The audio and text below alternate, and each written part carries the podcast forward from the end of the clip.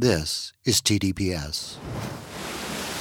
Eric, Yes, Christopher? are you sick of doing promos for my new books yet? That depends. Are we at the beach? Yes, we're at Sapphire Cove, the fictional Southern California resort featured in my new gay romance series coming in 2022. This is alarming. When did we go outside? You were transported by the powerful prose of C. Travis Rice. That's my new pen name devoted to steamy and emotional tales of romance between men. Yeah, no, that's not it. I was about to eat a sandwich in the studio, and now I'm being harassed by seagulls. Brandon, get rid of the seagulls, please. Oh, that's much better. Now I have to pee. First, pre order your copy of Sapphire Sunset, the first installment in the Sapphire Cove series, which goes on sale March 1st, 2022, from Blue Box Press. When a new member of the resort security department falls hard for the nephew of the wealthy family that owns the place, sparks fly, and sexy scandal ensues at Sapphire Cove. Uh, yeah, c- could you pre order that for me? I'm going to run to the little podcaster's room. Brandon, come get this seagull! I can't help it if my writing I- sets the I- scene. I know what I'm going to set if someone doesn't come get this seagull. Where'd you get that sandwich? Sapphire Sunset, the first book in the Sapphire Cove series from C. Travis Rice, now available for pre order. Eric, Yes, Christopher? have you been to my website lately? Why would I go to your website? You're sitting right here. Well, it's the place to find out all about my new books. Why would I go to your website for that? Again, you're sitting right here. All right, well, for people who aren't right here, ChristopherRiceBooks.com is a great place to get information about my new releases. which you'll give me copies of because I'm sitting right here. Yeah, maybe. But for those who aren't currently sitting in our studio on the Sunset Strip, check out my website, sign up for my mailing list, and check out all the posts on my blog where I talk smack about Eric Shaw Quinn. What smack? Shut up and read this new book I wrote. Fuck that and fuck ChristopherRiceBooks.com. This ad did not go as planned. This was an ad?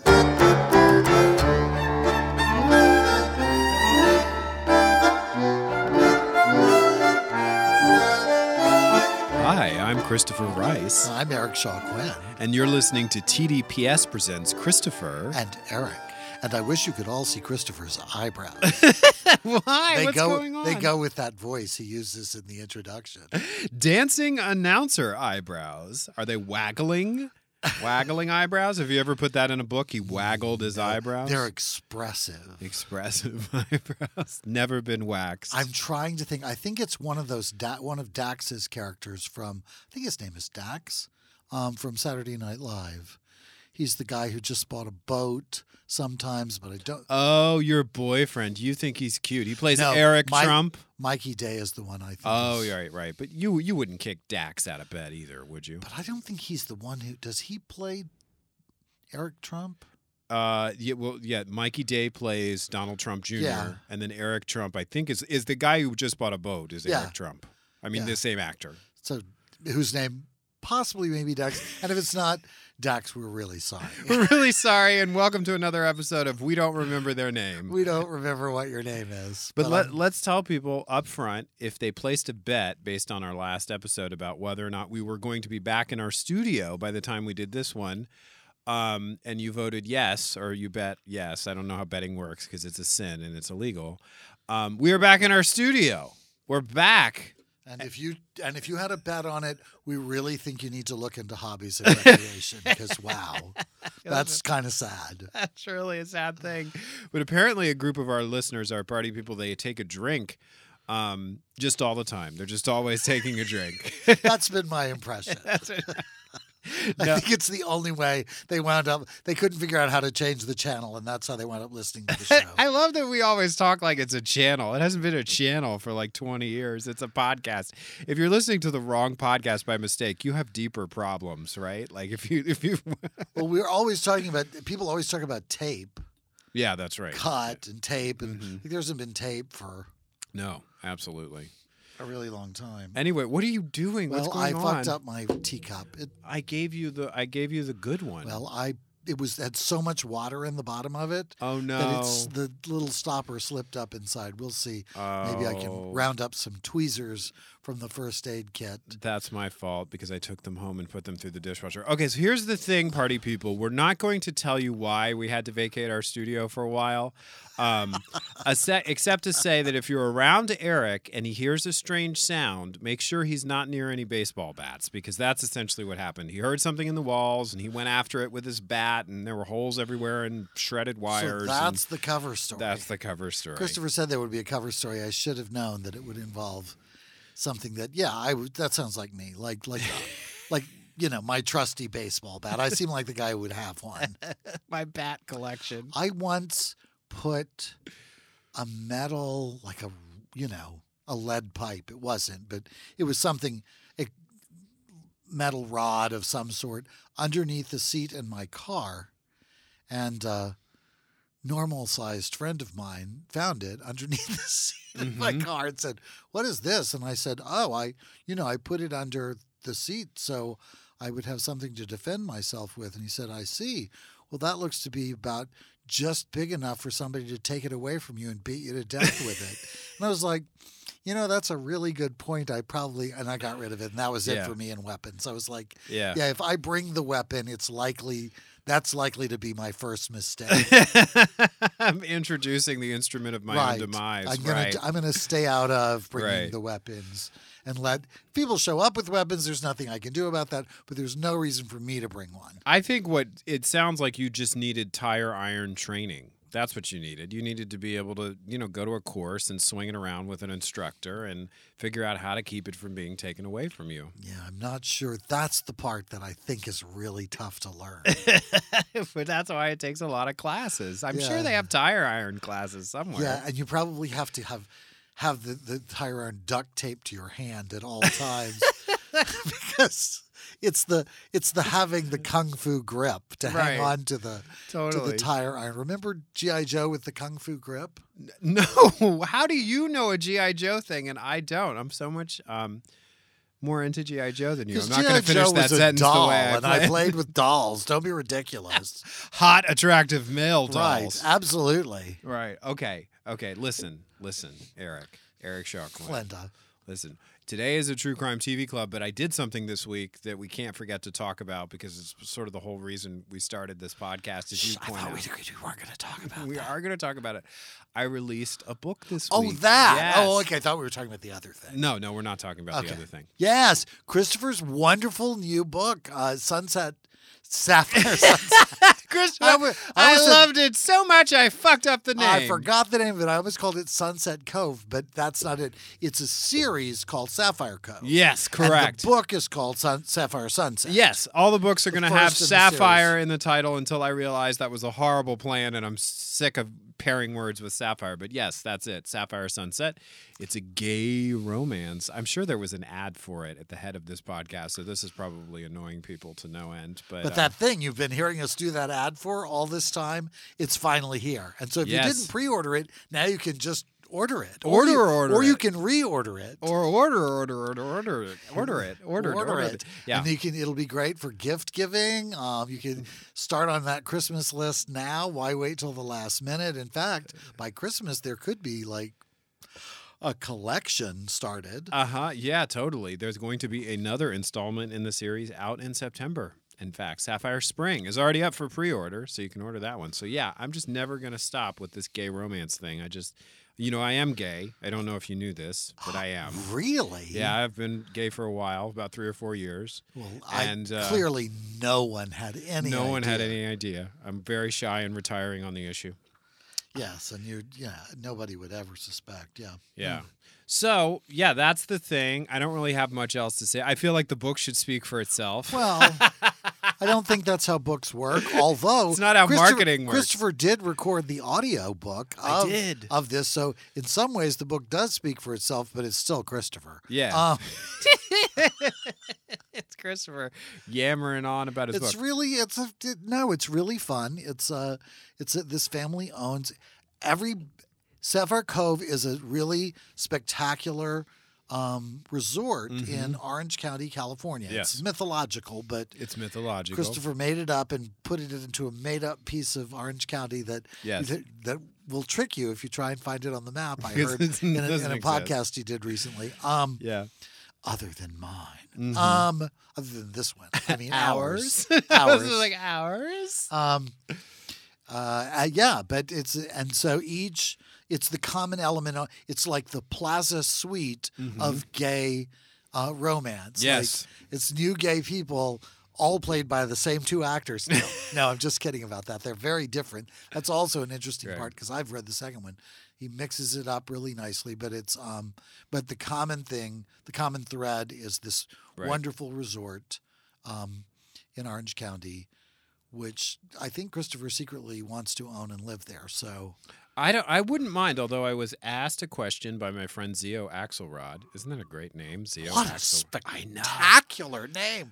Yeah. Who are Xio Axelrod's parents? I don't Because know. The Axelrods, obviously, Mr. and Ms. Axelrod. Well, I know her as Xio, and that is also how she publishes her novels. So it may be a pen name. I don't know for sure.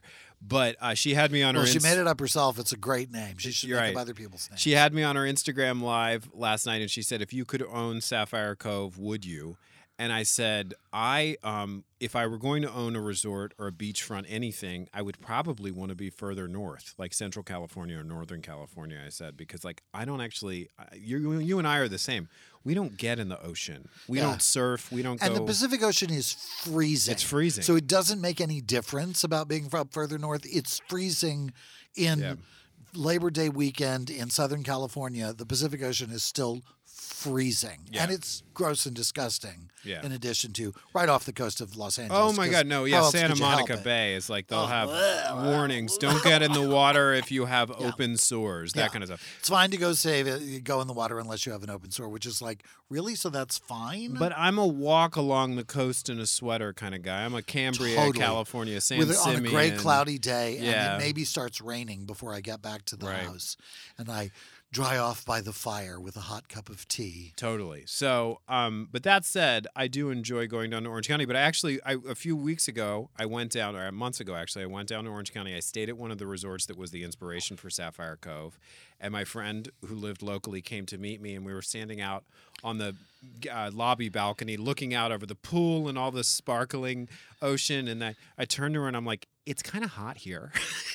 she was like, "That's a weird complaint to make when you come to the beach, right? Everybody wants it to be warm." It's so sunny. You remember Yeah. we went to the beach for my 60th birthday, my oh, blankety zeroth, Right. bir- my 60th birthday, um, and I was really pissed off because it was warm and sunny. Yeah, you were. I You were was very really off. unhappy. I got a sunburn. I was pissed. on your scalp too, Yeah, right? yeah, I was really unhappy about it. You yeah. wanted gray. You wanted Scandinavian Yeah. crime drama coastline. I did Sandpipers. Remember? that? And No. it was that's the the luxury hotel. That's the resort. oh, right, and say in uncle. Say Uncle. Yes, that, uh, where absolutely. that takes it's obviously it's only the common element to the one novel, but but yeah, Sandpipers was but it was kind of the fantasy. Would you want to own Sandpipers today? Would you want to go back to that coast? Well, given the if it was under the conditions that are in um uh in in in say uncle i probably Mm-hmm. would like i really love there's a place called um bald head bald head island Yeah. uh, in north carolina which is maybe my favorite stretch of one of my favorite stretches of beach Really? um, it's just it's isolated and it's beautiful, and they don't have cars. You have to ride around in a golf cart because it's actually a sea turtle preserve. mm-hmm. So there are no cars on the island. You have to take a ferry boat out to the island, and Mm-hmm. Then everything is just these little paths through the wilderness that get to the areas where that have been sold for people to build houses. I would love to have a house there, but no, I'm with you. I like probably like maybe off on an island off the coast of British Columbia would be Yeah. better for me, or Seattle, or somewhere that direction. Um, I want more rain and I want more cold. Yeah. I definitely want more rain. I really. There's not Povra enough Eric room. Charquin. The other night, we get this alert on our phones. There, a rain shower will begin at 11:30, and it starts to rain. And Eric sends me all these excited texts. He's like, "It's happening! It's happening!" And then, I mean, not 30 seconds later, it was just over. Like it was such an LA rain. It Yeah. was like,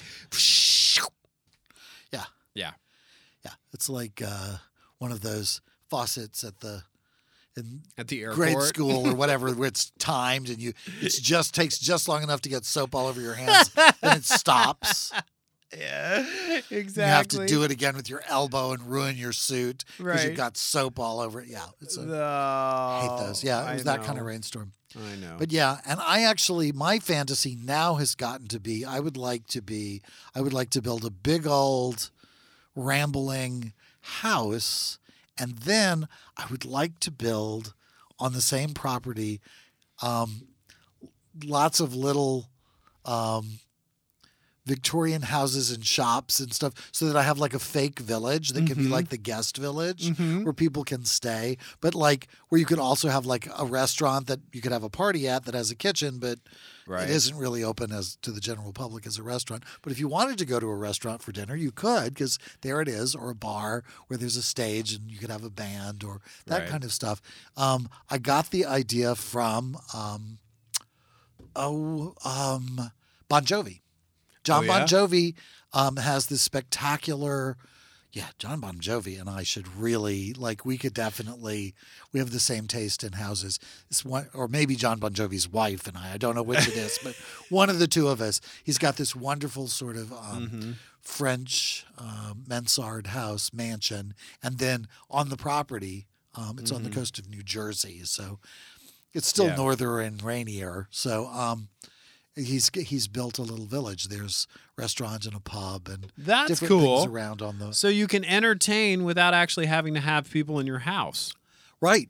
Because that's very common here in Los Angeles. If you go to like a celebrity fundraiser at a big billionaire's house, the garden is open, but the house itself is roped off, and there's Yeah. security everywhere. And some of the older houses, like in um, uh, oh, down by Wilshire, down the Wilshire uh, Hancock, Hancock Park, Park, right? yeah. and West Adams, and over that way, right. actually have a separate structure that's usually in some way in conjunction with the tennis courts and the sporting elements of the house, but it'll have like a big party room and a party kitchen and it's connected to the pool and other elements of, of the house, but it's like a separate party house um, That's that's, cool. right there on the property. It- you know, it's a grander time. It was a grander time. All right, Sapphire Sunset is currently available for sale. The sequel is available for pre order. And today we are going to bring you a true crime TV club that is all about, sort of, a hotel.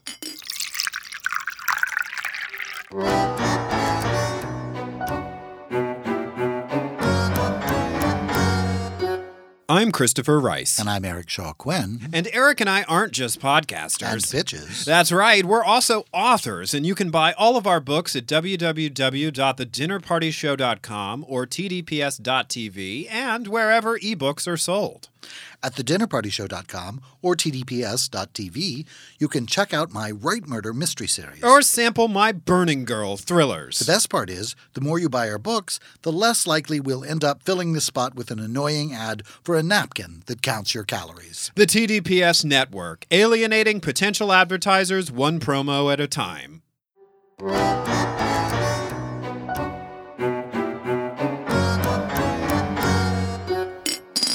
Okay, so we promised you a true crime TV club today. Did we? Did Yes, we really we did. promise that? We did. We actually, I don't know if we did promise. Yeah. 'cause- So you're getting one.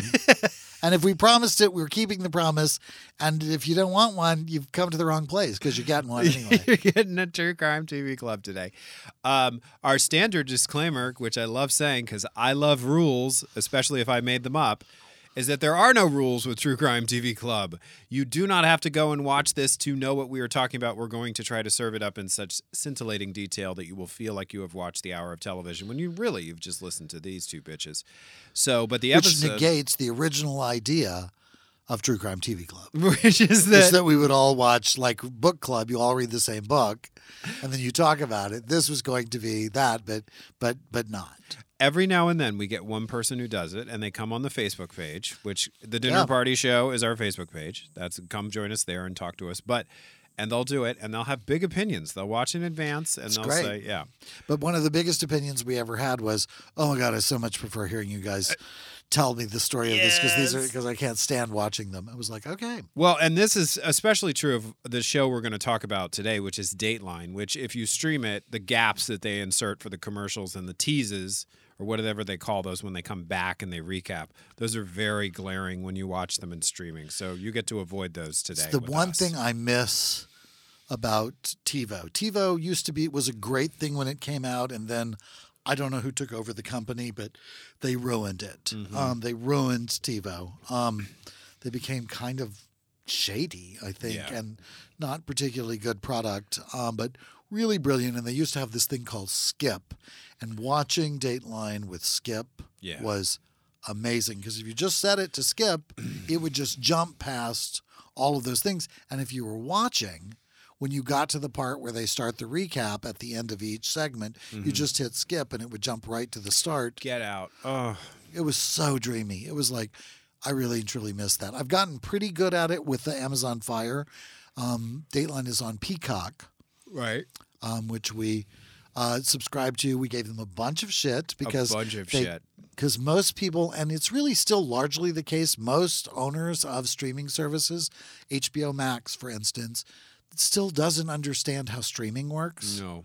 Like, if if your streaming service is telling you how many people watched a particular show, they don't understand how streaming works Hmm. because it's not about how many people watch; it's about how many people subscribe Right. and none of them are talking about that. I just I There, there's a popular uh, entertainment industry newsletter here called the the Ankler, which I think I've mentioned a few times before, and he gets a little overwrought about stuff. But his latest theory about Peacock is that they're not even trying on purpose because they're doing the let the, the big fish go after each other and fail, like because some of these streaming platforms are going to fail, right? Everybody's gone all in, they've invested all this capital, and then he thinks Peacock is just sitting in the back waiting to either merge with one of them or just sort of move up to the front when there's blood all over the field. step over the bodies and be the only one left standing by virtue of just having hung out at the punch bowl until the party was I over. swear to God. But we are very excited And about I do love me some something- Peacock. Yeah. and especially this forthcoming series, The Thing About Pam with Renee Zellweger. Oh yeah. my God. yeah. You probably have listened to us talk about this before Oh, it God. started. I I've told you that I have this. I have a serious Dateline problem. Mm-hmm. And if I turn on the television and Dateline is already on, it is not possible. Even if it's like 15 minutes before the end or halfway over, or what I cannot turn it off. No. I have to watch. And as a result, I saw a show called The Thing About Pam. And I think I may have called you the same night and said, Yeah. Christopher, you have to find this episode of Dateline and see And it. I was You- like, and I thought I was like it. Mr. Dateline. I was like, nobody tells me about Dateline. you have got I was like nothing I had ever Blew my seen mind. before. Just it is the most amazing. And apparently they thought so too because they've recapped it, expanded it. They did a podcast. podcast, which I listened to. Yeah, they did a podcast, and now they're doing this dramatic series with Renee Zellweger, and there's some other stars in it whose names I'm blanking on. But the trailer, oh my God, go watch the trailer because She's she's so Pam. amazing. She's just like Pam. If you saw Judy last year, wasn't that the name of it? Or year before last, where Renee Zellweger played Judy Garland. I didn't see it. She no. won the Academy Award for it. It was I had to remind myself consciously while I was watching it that this is not Judy Garland. Wow. We are not watching Judy Garland Wow. because she was that convincing. And That's cool. I've seen the shots of her as Pam already, and it's anyway. So it's Dateline month. Okay, Here, so it's Dateline, right? That's why we're, uh, another reason we're talking about a Dateline. But this episode is called Family Affair. It's episode three, season twenty-one. and Christopher is through talking about that. Well, I was sort of like we were just chatting, and I'm looking at all my notes, and there's just a, there's a lot to There's this a lot episode. to get. to. We better get to Christopher's Okay. notes because that's Better. really the main thing everybody tunes in for. South Florida. Picture it. South Florida. um, Dateline always gives you like a little teaser of what's to come, which can be sort of annoyingly spoilery. I like to start at the beginning of the story. I don't need no framing device. So um, we are being given an introduction to what South Florida was like 50 years or more ago, and it was a swinging, happening place. It was a destination for the Rat Pack. Ever heard of them? And uh, onto this scene comes a hotel developer named Benjamin Novak, and he builds what arguably becomes one of the most uh, ritzy destinations in the area, and that is the Fontainebleau Hotel. And I have actually stayed at the Fontainebleau Hotel. Well, Wow. everybody drank. At the end. This is the end of our True Crime TV Club. Um, Would you like to tell us about your stay at? I Fountain don't Blue? know if I have much to say. Can you I was- remember it at It was the How old were early. you? er, It was the early '90s, so I was like 11 or 12, and it was pre Tale of the Body Thief. So mom was researching Miami because Tale of the Body Thief, the first part of it, is set there, Right. Miami, the vampire city, um, and so we stayed there, and it was a. It was like a big, oddly shaped hotel because it is oddly shaped. It's like a curvilinear. I don't even know. It's not a Right. parabola, but it's half of one. But it's so that everybody's facing the beach. Right. And it cl- had a dining room that I think harkened back to the old school, like jungle wallpaper kind of stuff. But it just felt, and the pool was like Joan Crawford was working as the enormous. hostess. She was Joan Crawford. Was everyone was smoking all the time? well, I'm sure that was Um, true in the 90s. My father had a pipe. No. Um, I really, and that was it. I just remember mom saying that in South Florida, unlike on the West Coast, as we were saying earlier, when the sun went behind a cloud, the temperature didn't fall. Like here, the temperature immediately drops. Yeah. In Hawaii, she said the same thing. Anyway, so, um, but in the 50s, it was really swinging. It was happening. It was the place to be. And Ben Novak needed a hot wife who could act as his hostess and mingle with all of the clients and the guests. And he met a woman named Bernice who was gorgeous and sociable She and really was. good things. he was very lucky to get her. They showed pictures of Yeah. both of them, and it must have been a really nice hotel because, yeah, she was she was something. Um, they had a child, Ben Novak Jr. He was a spoiled kid and a brat, apparently, according to the staff at the hotel. Um, they lived in the penthouse suite of the hotel, which I just think is the coolest. That just ever. sounds like that's that's the Sandpiper. That's the story. Living in the penthouse at the hotel that you only open three months a year, and the rest of the year is just this big giant. I don't know though. A- A hotel that's not open, that's a little shining for me. Like that's like yeah, I just Yeah. think that what a yeah. I think the people on The Shining are a bunch of pussies. they, they just didn't know what they had. Having a hotel all to yourself sounds like a dream come true. Tell the ghost to fuck off. You're you're gonna Right. run up and down the halls in your Absolutely, underwear. I swear to God. Like, yeah, it's like hell is other people. So Right. why invite them? anyway, so speaking of hell as other people, Ben was apparently not a very well liked child and he didn't have any friends, so they would have birthday parties for him that consisted of the children of people who were staying in the hotel. Oh. Just such a strange Yeah. childhood. That's so fucking weird. And uh, he becomes obsessed with Batman. He sort of falls into this fantasy world. He becomes a big collector of Batman. I mean, and they showed the collection. It was yeah. so he bought Adam West's Batmobile from back in the Right. 1966 television show version of Right. Batman. By the late 70s, Miami has taken a turn. It is no longer a trendy destination. It is the Miami that we will later see on the Golden Girls and the Golden Palace if you're watching that on Hulu. Um, the Ben Novak uh, Senior loses the Fontainebleau Hotel in bankruptcy and he dies soon after. But his son, Ben Jr., who apparently was such a nightmare, but has become a successful businessman and he organizes conventions. That is his business. He will he travels to these large hotels and puts these conventions together and deals with the vendors and um, he's grossing something on the order of fifty million dollars a year, which is like holy mother. Because back then, that's like that's a that's a good living now. But back in Yeah, whenever this was taking place, we're talking about what the early 80s. I wasn't clear on when he got into this business, but it has to be around then, right? Because right we're the late 70s we're Yeah. rolling into the the 80s and so i figure if he's making 50 million dollars a year that's some bank I, I also like was he making fifty million dollars a year when his father lost the hotel to bankruptcy? Could he not help his father? Did he not want to? I imagine that's a pretty big note on a giant hotel. yeah i probably it was beyond and it probably wasn't worth it Yeah. like one of the reasons he's banking this much money is that he runs this business out of his house he's not having like the, the problem with the Fontainebleau is or any of those hotels is how much it costs to keep them up all year round that's sort of the the fantasy part of the sandpiper is that Right. Michael makes enough money in the summertime to pay for the hotel the rest of the year. That's that's rare. Yeah. Yeah. Usually, be the the amount to keep a hotel up and running is a big nut to crack yeah, every you month. would have and- to be like a winter, a summer bed and breakfast, like you close for the winter in Provincetown or Yeah. something like that. But a giant hotel. The hotels I've Yeah. worked with are always looking for additional profit centers. Like it happens here in Los Angeles, the restaurants and the bars at the hotel will frequently become noteworthy destinations all on their own because they're generating income for the rest of the property. And and pinging back off the Sapphire Cove thing, one of the, I stayed at the Ritz Carlton in Laguna Niguel years ago, and they said it was the most profitable Ritz Carlton in the entire chain because there was no off season because the sun never goes down Right. in Orange County. You know, we, there's no winter. Anyway, Right. There's no down off season. so uh, Ben Jr.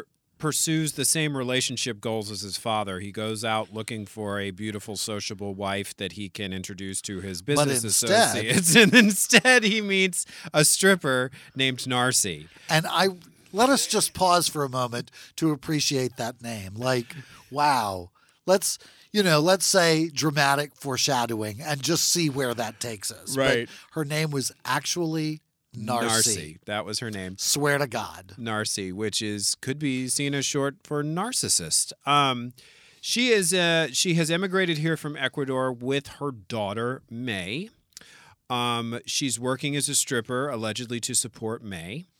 Uh, she meets Ben in the club. May uh, is the set. We uh, we should set this up. May has been the center of this episode right along, and we're not Right. entirely sure why. We know something bad is going to happen to her. They've teased it. They've done little teasing clips of it, but that's all. Uh, so yeah, she is the other than the, the regular narrators, she's the voice of this show. So they get together and they send May to boarding school when she is eight years old, which is a choice. Uh, and she says, The best thing about my childhood is that it's over. Right. yeah, she was she had she was a young woman who had been to Al-Anon. Yeah.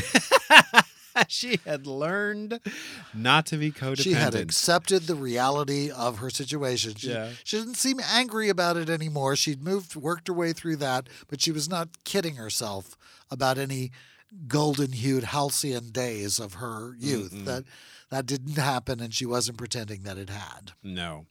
So um, I think what, what happens, I'm looking at my notes. She had, May has two children. Yeah, Yeah. that was. The children just keep coming with May. There's never any sense of where they're coming from. like I don't know, maybe she's on the Children of the Month Club plan or something. I don't know where that. But yeah, these children just show up. There's never any discussion of partners or boyfriends or husbands or girlfriends or Yeah. anybody. It's just children just keep arriving for some reason in May's life, and we don't know why. And she doesn't bring it up, and neither does anybody else affiliated with the show. And I think what Dateline wants you to focus on is that the, the grandchildren become her way back into the family. Yeah. That Narcy really wants to show up for the grandkids. Ben, uh, her fa- stepfather, is the same way. Um, and so, he says that Narcy was a terrible mother mm. and a great grandmother. but isn't that easy? Because like you just do the fun stuff as a grandmother, right? You just like here are the presents and here's whatever, right? yeah, but you know, you could do anything as a mother and be better than, than Narcy. Anyway.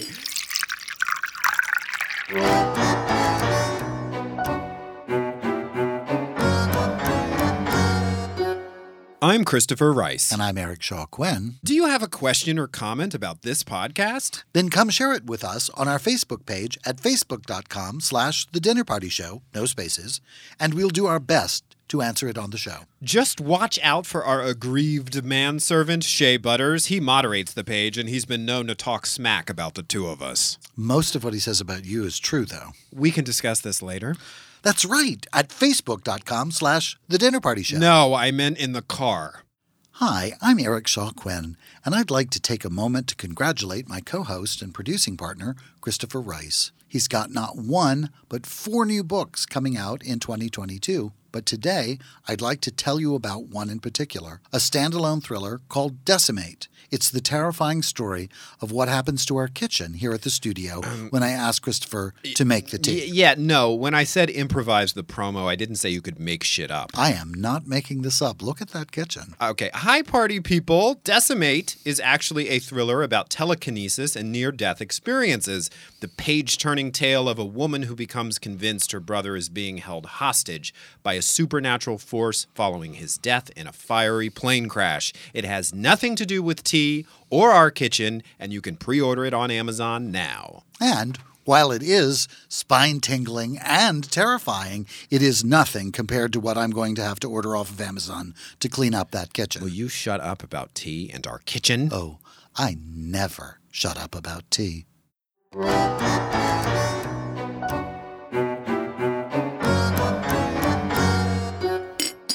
So um, May has had a couple children. They have kind of brought her back into the family, and then Ben invites May to become part of his business, which is Ben is apparently thing. really more taken with May than Narcy ever was. Yeah. May and Ben bond over the business. In spring of 2009, tragedy strikes, which is Bernice, the matriarch of the grandmother of the family, slips and has a fall and dies after struggling into the house, which is described for us very elliptically and briefly. Put a pin in that. Um, for Father's Day, because Ben is grieving his mother's loss, May decides that the gift she's going to give him is to legally become his daughter. And so she pulls the paperwork together. He's been asking for this Yeah. for a while, by the way. Which is why it's a good gift." I'm going to be your daughter now. like she didn't just spring it on. He actually had asked to adopt her more than once, and Right. because he wanted the grandchildren to be part of his family and his heir, and Sure. wanted May to be part of his family because he and Narcy weren't going to have any children. They were seemed like a little beyond that. They were at the grandparent stage already. Totally. So, three months after grandmother Bernice's passing, Ben is working on a big convention in Westchester County, New York, when hotel security is called to one of the suites. And in the room, they find a 58 year old man has been uh, found bound and bludgeoned to death in the bedroom of the suite. It's Ben Novak, and he has been very murdered. I mean, really murdered. Like, Like- his eyes were gouged out. Yeah, like it's hideous. like it's a really horrible murder. There's blood everywhere. So we're interview, uh, we're introduced to Sergeant Terry Wilson from the local police department. He t- he describes how he discovered the body, the condition of the body. May and Narcy are escorted to nearby hotel rooms to give statements separately.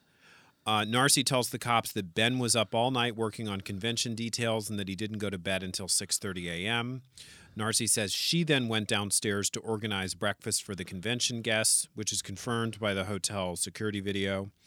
Um, May was also with her for part of this and confirmed the story. Yes, she did this and she but went she also that. seemed really surprised. She, they didn't ever really, they didn't draw much of a line under it, but it seemed like she was a little surprised that Narcy came to help with breakfast. She was like, there was 2,000 people there, so I was glad for the help. right. Yeah. But it seemed like she was not expecting to see Narcy helping Oh, out I with missed- breakfast. Uh, that's it just was her catch. Yeah. tone. It was Yeah. just her tone. I, I may be mistaken, but that was what that seemed to be implied to me. This was one of those rare things. I won't get us too far off course. Like, it was a 45 minute dateline. Yeah. And I thought it could have been a two hour dateline because sometimes the two hour datelines, I'm like, wow, there is not two hours here. They have bloated this up. But there was, I, I sensed a lot of condensation happening here. There was a lot of stuff that could have been added, but because they went with 45 minutes, it it really held my attention. Anyway, So uh, Narcy says she uh, she tells the cops she found her husband at 7:30 a.m. when she re-entered the room and tripped over the body. Uh, the computerized key cards are all confirming the timeline of her story that she opened the door at 7:40 a.m. But overnight there had been no key card activity at all. So Ben had to have opened the door for his killer. Maybe. I'm just going to put that out there. Um, it turns out Ben's business ran on cash, uh, which is like, you know, looks like a huge red flag because exhibitors at the conference are turning over their cash payments on site to him.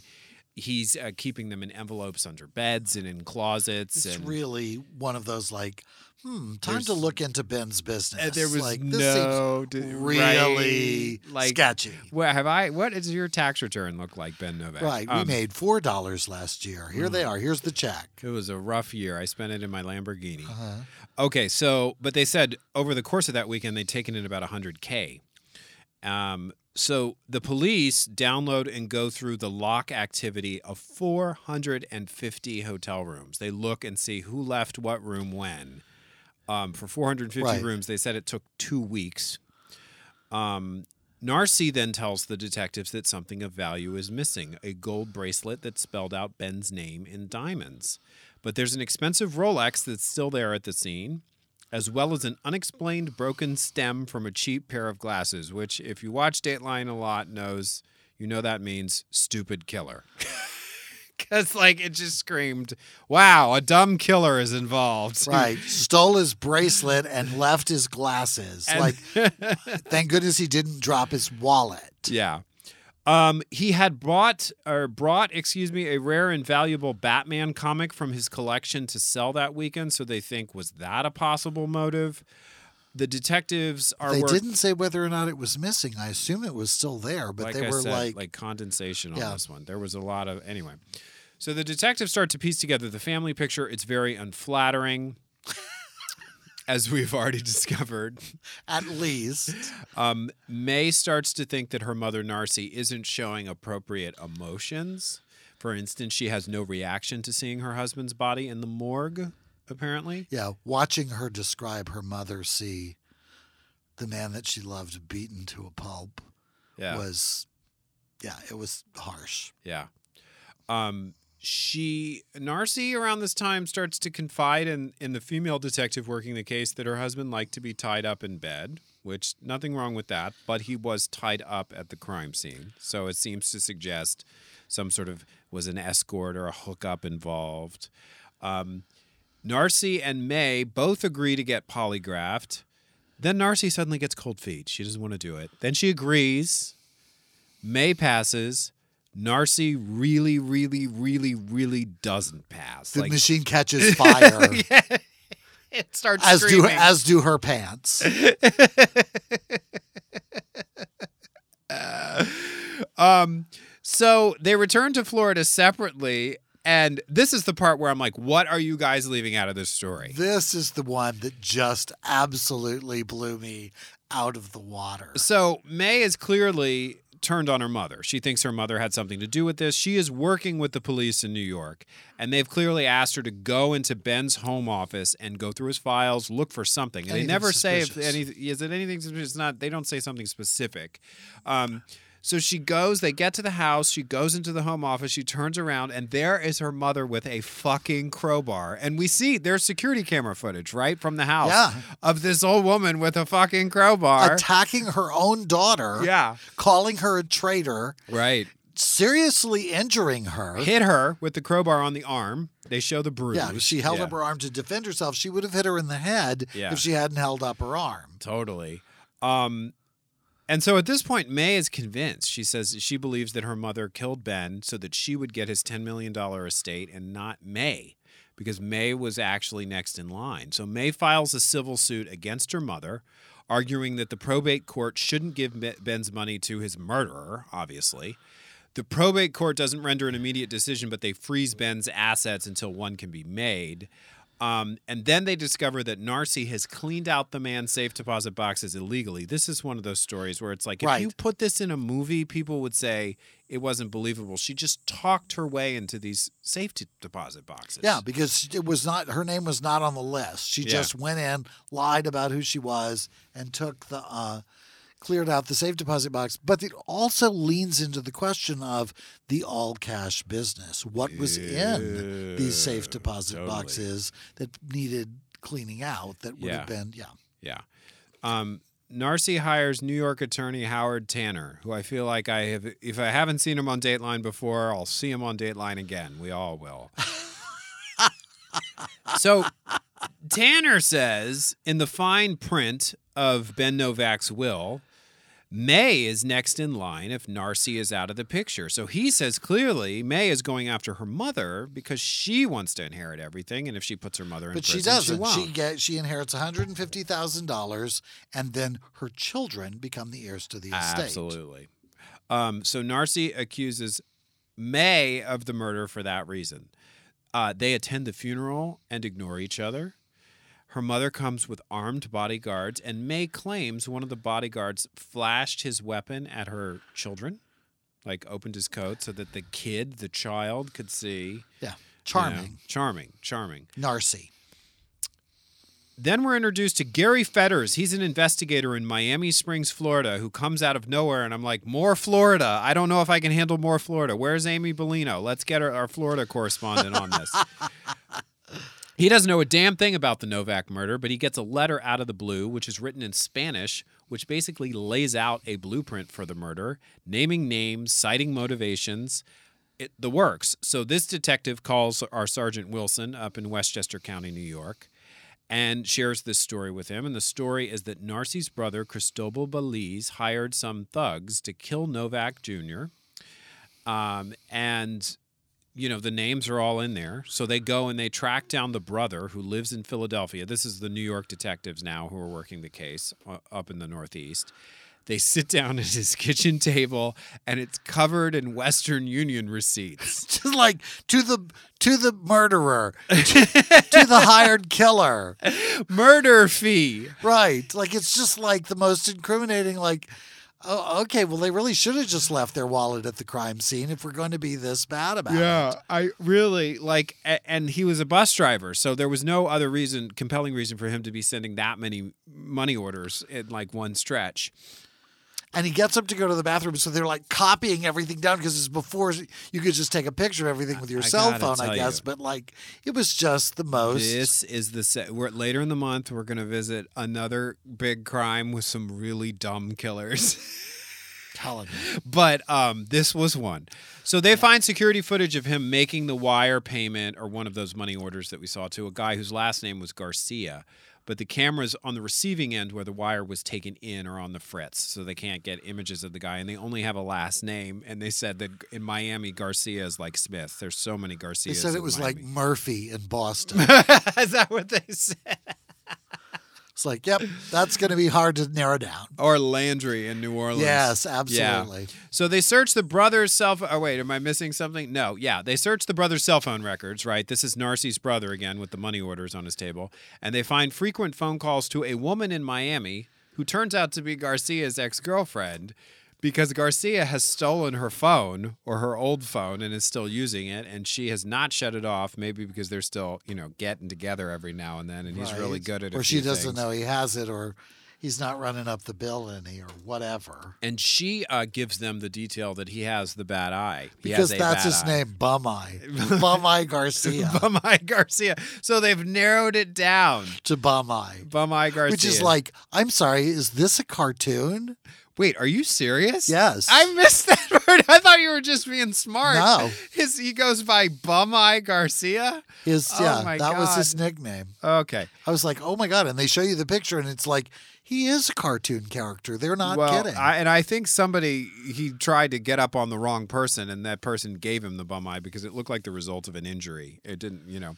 Um, he's got an arrest record As too. to, I don't know. he went to a plastic surgeon. Could you give me a bum eye on this side? Yeah, I think it was definitely not a good thing. I just. Uh, I'd like the Kardashians to have a bum eye on one side. I'd like to get a bum eye. Um, asymmetry is in. So they find Garcia on. They they find this guy on the Westchester County Hotel security footage, right? Like lurking behind Ben in the lobby. Like Terrible. I mean, it's like a cartoon character. It's Yeah. like, did Wiley Coyote plan this? Like, Yes. how, what the hell? He's holding a, bo- a round bomb with a, a fuse that's right, going that like says a big bomb yeah, on it. Bomb. With Um, X's where their eyes used to be, and he kind of did. And so they play a tape recording for Garcia when they bring him in for questioning. That's Narcy's brother basically telling the cops everything and giving them Garcia's full name. So absolutely no honor among these thieves. No. Um, the cell phone towers by the hotel show that Narcy's brother was near the hotel on the day of the murder, and it looks like he provided the getaway car. Again, this is Cristobal, the bus driver with all the money orders in Philadelphia. Um, they offer the hitmen a deal. They say if you testify against Narci and her brother, um, you'll wait. I missed this up. Your Do- life is still over, but it won't be as over as it might be They take the death the full grab. the Yeah. death penalty's I off the know. table or something like that. You, you you'll only get life if you testify against It will her. suck somewhat less It'll- if you right. testify against these other people. We'll see that you get Kentucky Fried Chicken once a month in prison Right. or whatever. They offer them something. I don't know what it is because it doesn't turn out great. Garcia shocks them all by revealing there's a murder they don't know about and one on the way. And then they cut to a commercial because that's the Dateline way. Remember that fall grandmother Bernice And took? I actually screamed at the television set when they first said, I said, Oh, I don't think so. you knew she. I knew it from a, I knew it. I missed it. I just thought, well, that's a lot of background. I them to be yelled, I knew it when it came off. I was like, I knew it, I knew it, Yeah. I knew it. Because I didn't believe it from the start. And because, and this is murder mystery writers Mhm. thinking, Right. because it's about the order in which people die sometimes. That's how a lot of murders, murder mysteries work. You, if, if the will, the first person who would have inherited his estate Mhm. was his mom. Right. Yeah. So, in order for May to queue up Narcy, hmm you have to get mom out of the way before Ben dies. So, you have to kill her first because if he dies first, then she gets the money, and then it's whoever she leaves it to, and and Narcy is maybe off the list. Yeah. Um, so you have to kill mom first, and then Ben, so that Narcy is next up. Okay, but here's my question. This is a forensics files like question. Garcia says that he hit Bernice over the head, baseball style, with a monkey wrench. How did they not detect that? There's got to be a difference between I fell getting out of the car and I was clubbed with a monkey wrench. I have to say, uh, they didn't report that detail until we got to this part of the I story. And I was like, well, that seems like some really shoddy police work. So she fell down so hard getting out of the car Right. that she hit her head and it looked like it had been hit with a monkey wrench three times, multiple times. Like I was like, the car roll over her, or they thought? I mean, it's just crazy. No, Yeah. and when you look when they showed photos from the scene, it really did look like just flecked with blood on the Mhm. Maybe the damage was internal. Like maybe yeah, maybe so. maybe it didn't, you know, actually, you know, break the Yeah. I don't want to get too graphic, but Right. you know what I mean? Maybe all of the damage was inside of the skull. Her skull was cracked, but the the bleeding was internal enough that Yeah. that when they saw her, it looked like oh, she hit her head. and She was crawling for the uh, the door to the house, and she died uh, in the garage. And they were like, and you know, maybe that happens more often in that part of the world, you know, the retirement part of the world than Right. Yeah. they think. And I don't know, maybe they need to look into more.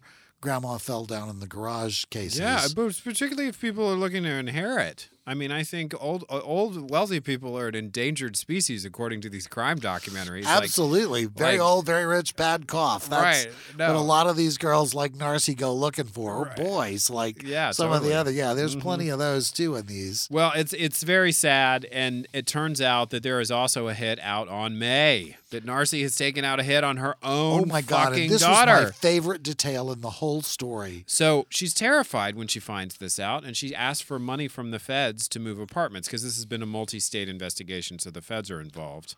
Um, that's me knowing crime stuff. Uh, the feds say, yeah, it's going to take us some time to process the paperwork. And she's like, what? There's a hit out on my life. So the female detective from Westchester County gives her $5,000, gives her a loan so that she can relocate. And they take her off the case, and Yeah. she said, "You don't know, care." I felt like it was the right thing to do because if they turned up, she and those kids had turned up dead, Yeah, I would have just that would not have been okay with me. So yeah, it was fine if they took me off the case. And God, she got full credit on this show. So yeah, I'll tell and you. probably in real life too, because everybody else went down. I mean, really. So, a year after Ben's murder, Narcy is indicted. She and her brother are charged with racketeering and conspiracy, witness tampering as well. Garcia testifies that Narcy let them into that hotel room in New York City. That is why there was no keycard activity. she ta- they were like t- in contact. Yeah. She was like, "Okay, it's time. Come on, right. coast is clear." So they drove over, went in. She opened the door, let them in, and then she went downstairs to help with breakfast after they'd finished murdering him, so that she would have a good alibi. And oh, by the way, and we're going to save this until the very end, Ben had a mistress that Narcy had found out about and gone and confronted. So, Hence the eyes. hence hence the yeah hence the murder plot the nine-week trial culminates in narcy and her brother being found guilty of racketeering and conspiracy in the death of ben novak jr and his mother, Bernice. Narcy spoke with Dateline by phone from prison and claimed she was innocent. They do not share any of this call with us. I don't know why that is. Usually they love those jail. I've seen Keith um, Morrison sit by a speakerphone and let somebody in prison yell at him for five minutes so he can, you know, clap back at the guy. But there is none of that call here. And again, there may be a two-hour version of this floating around out there. There, I actually realized I had downloaded an audiobook about this case that I didn't really know much about, but because it had the Fontainebleau Hotel in it, I thought it would be research. Little Yeah. did I know. It's really it was it was quite the we we were drawn to it. I noticed the the description and we wanted something that would be a true crime TV club that would be a nice pairing with Christopher's absolutely nothing like this uh, ro- hotel based romance series that he's launched this very week. There's a scandal at the hotel in my book, though, and it involves the security camera system. That's all I'll say. So, but yeah, no murder. There's no murder, no bludgeoning, no blood. Not in the- everybody's everybody's eyes are intact Everybody's- from beginning to end, and nobody is nicknamed Deadeye, bum eye. Bum Eye. Bum eye Garcia. Yeah. Jesus. Wow. What would your criminal nickname be if you were going to be a criminal? You wouldn't be a criminal like this, though. You would be like a con artist or a confidence man. I would be the criminal mastermind, bitchy Shaw Quet, Bitchy Shaw. bitch E. Bitchy. yeah, you're so hip hop. Bitchy E Shaw Quet. Bitch E Shockwave. All right. All right. That's enough of this True Crime TV Club. But next week. We'll find out Christopher's uh, criminal name. Uh, oh, yeah. I don't know. Yeah. Yeah. I don't, I'll have to. Next week. By the- Next week. Next week. Okay. Um, we're doing something special. Do you want to know why? Do you remember why we're doing something special next week? We're week? doing something special next week. Yeah, because it's our birthdays. So we're not going to tell people what we're doing, just that it's what we want to do. You may not like it, party people, but tough shit. It's our birthday, so we get to we do can what just we do want. whatever the fuck we want to. So tune in next week and find out what we want to do for our birthdays. But we're eating all, spoiler alert, we're eating all the cake and keeping all the favors. Yes, sir. Yes, sir. Until then and forever after, I'm Christopher Rice. And I'm Eric Shaw Quinn. And you've been listening to TDPS Presents Christopher. and Eric. Thanks.